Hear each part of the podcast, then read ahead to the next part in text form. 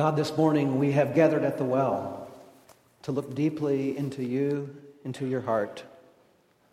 You have heard our prayers, and you have fed us from your own table, Holy Communion, to prepare us for this moment to now approach your word, your scripture, and to have it enter our hearts and our lives. Transform us today through yourself, through your interaction with our lives. In the name of Jesus, amen. Do you ever dread going to the mailbox? I didn't really know when it quite happened, but I found myself dreading going to the mailbox more and more, and I couldn't quite put my finger on it.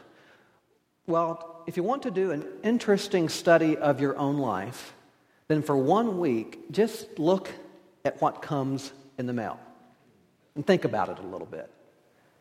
What I noticed this week is that 100% of the mail I received had something to do with money. It was either a bill, even the magazines had ads trying to sell me something. There was nothing personal that came this week. It all had to do with money. And in fact, 50% of it was a direct fundraising appeal of some sort. The Houston Museum of Science, Museum of Fine Arts Houston, Houston Grand Opera, Houston Ballet, the Symphony. I don't know why I get all these arts organizations fundraisers, but I do. Political causes are now asking for money. So close to the election hunger organizations. Every single piece of mail I got this week had something to do with money. It made me want to just open the Bible and kind of read what's going on there to get away from all the appeals. So I looked at this week's scripture reading from Second Corinthians. And guess what? It's the original fundraising letter from Paul. Take a look at the scripture that's there. What is it with money, with giving? I would like to give to every organization. They all seemed to be a good cause. I can't. And yet, here Paul is also talking about this same issue. What is Paul trying to get across to us here? I think part of what Paul is trying to do in this scripture is to move us away from the money as obligation into money giving as opportunity. Here's the situation the founding Christian church in Jerusalem, the mother church, is now in deep trouble. They're under persecution, they're being oppressed, their faith is being oppressed. They're in financial trouble, economic trouble, spiritual trouble. So, what Paul does as part of his missionary journey is to go around and try to get the other churches to support the church in Jerusalem. One church really comes through, and it's the church that can least afford it. It's the church in Macedonia going through trials of their own. And yet they come through amazingly. It would be similar to resurrection having a deep need and our church in Cuernavaca coming to our support. Recently, Gary Devine, who's with us here this morning, was in Cuernavaca to see the work that's happening in MCC in Cuernavaca. And it's a church in incredible need. They recently lost their worship space. And yet, what's happening in the scripture today is a church going through challenges of its own comes to the aid of another church the church in Jerusalem. Now, the reason Paul is writing to the church in Corinth is because the church in Corinth is the church that was doing really well. They were the church known for their exciting worship and their prosperity. And yet, they were holding on to their gifts, trying to preserve what they had. The church in Macedonia struggling was giving its best so that the church in Jerusalem could thrive again. The church in Corinth was holding on. Paul is not trying to guilt trip the church in Corinth. What he's trying to do is to move them from that place of obligation to a place of real transformation. What Paul is saying is every time you give, you are planting a seed that will fling open the doors to new opportunities. You don't know the life that you will change. So don't give out of obligation, but give out of love, knowing that every time you pray, every time you give, every time you share and relate, every time you dream, every time you vision, somebody's life is going to be changed and it will be transforming. Transformation. That's at the heart of giving, not obligation. What does it mean to move from obligation to transformation in our giving, in our living, in our loving, in our life, in our vision, in our passion? In this scripture from 2 Corinthians, Paul sees our giving as a way for us to fling open the doors of our heart, to share in God's work of transformation. Think of how amazing this is. Just think. The God who created the universe has chosen us to join in the work of transformation. It is for us as it was for Abraham and Sarah. God said to them, and now says to us, I am a blessing. I am blessing you to be a blessing to others. I threw out that idea of experimenting with what the mail brings to you each week. That could really bring you down. But try this for an experiment. Every day, make a list of the blessings that God has given you that day. Just think about the phone calls you receive, the encouragement you receive, friendship, sometimes a good meal, sometimes bumping into one of our members at a local restaurant. It was good to see you this week at Kojak's. God has given us each other. God has given us amazing blessings. Those blessings are seeds in our own lives if we just stop to realize that they are there. Every blessing is a seed that plants new possibilities.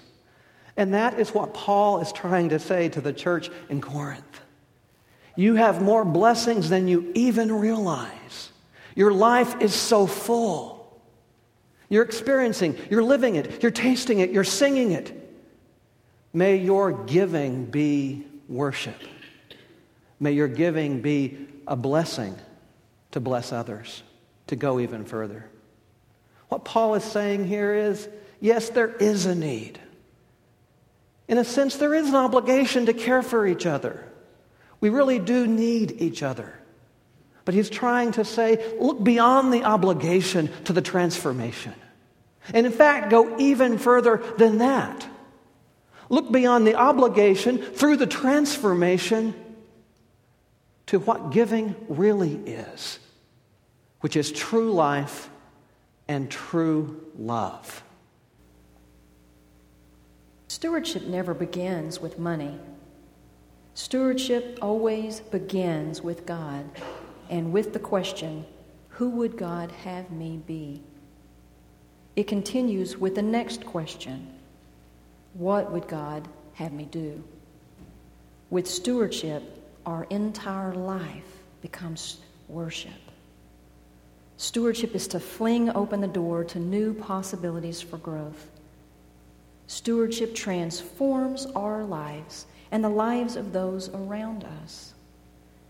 Eleanor Roosevelt said, When you cease to make a contribution, you begin to die. Yes, giving is really about living, it's also about loving transformation, living, loving, giving, planting seeds, flinging open the doors. The question before each one of us today is who are we called to be? Who are we called to be as individuals, and who are we called to be as a, contrib- as a, as a congregation? The call before us here is to plant those seeds that will bring transformation to a community that is hungry for the life that is offered here. There is great power when we open ourselves to what God wants to do through us. Mother Teresa was going to Australia for a tour to do some ministry there. And the organization that was sponsoring her assigned a young Christian to be her guide and gopher while she was on this trip. Now, this young Christian was so excited about this possibility. And he said to himself, You know, I want to be the best Christian I can possibly be. I want to be growing. And what better opportunity to learn what it really means to be a Christian than to be this close to Mother Teresa during this visit? He imagined the conversations that they would have together. He thought this will be a life changing experience. Well, Mother Teresa got to Australia, and of course, he was there to meet her. But the minute she got there, she was totally immersed in ministry. And every time he thought he'd have a chance to have a conversation with her, she was being pulled in a different direction to, to minister to this need or to meet this person. As her trip began to wind down, the young Christian became increasingly frustrated because he wanted that time with her. Ultimately, her trip came to an end, and he still had not had that time. So he said to her, I wanted to talk with you during this visit, and, and you were pulled in so many directions. If, if I buy a ticket to sit next to you on your plane on your next visit, could I talk with you on that plane ride? Her next visit was Papua New Guinea. And she said to him, You have enough money to buy a ticket to sit next to me on the flight to New Guinea? You can pay for it yourself? And he said, Yes, I would pay any price to spend that time with you. And she said, If you have enough money to buy a seat next to me on the trip to Papua New Guinea, you need to give it to the poor. And you will learn more from that than what I could ever speak to you. The greatest gifts the greatest seeds are the seeds inside of us that we release when we give. There is so much God wants to do through us, more than we could ever imagine in our own visioning. I love the story of Iyanla Vanzant someone who went through tremendous struggles in her own life, but came to a point where she decided to totally open herself to God's vision of love and giving and transformation. I'd like to share with you just a little bit of her story. We owe it to ourselves to expand our vision of who we are. We owe it to God to expand our sense of what we can do. I now realize that there have been many situations in my life in which I have fought to hold on to reasons and excuses for not being where I wanted to be. It is always easier to blame others. It's even easier to find a perfectly logical excuse for not growing. One day, I decided to take a risk.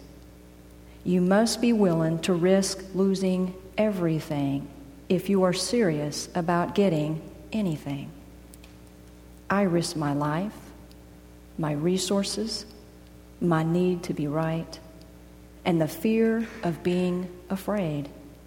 And I ask God to show me myself as God saw me. The vision was so spectacular, I had to run to keep up with it. And you know what? None of what I am experiencing is what I asked for, and all of it is better than I would have ever dared to ask. God has an amazing vision of each one of us, and God has an amazing vision for this church.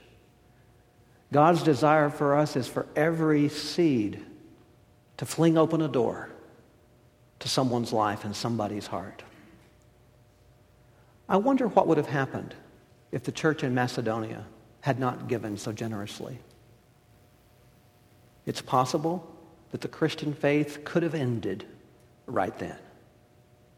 But they gave. They inspired others to give. The needs of the church in Jerusalem were met.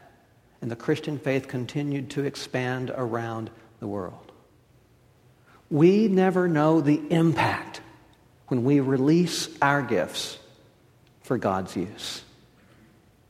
Let us open our lives to God's vision of us because God's vision of us will always be greater than our vision for ourselves. If you're comfortable, take the hand of someone nearby as we go to our God in prayer. God of grace and God of love, God of amazing gifts, God of transformation, living and loving. Even today, we want to stop for a moment and honor those loving givers in that church at Macedonia. How the gifts they gave impacted the church in Jerusalem and inspired the church in Corinth, and today inspires us. We thank you that as they gave, doors were opened and seeds were planted, and your vision was expanded. May our lives, our being and our doing and our giving and our loving be used for your purpose to make ministry happen, to transform lives.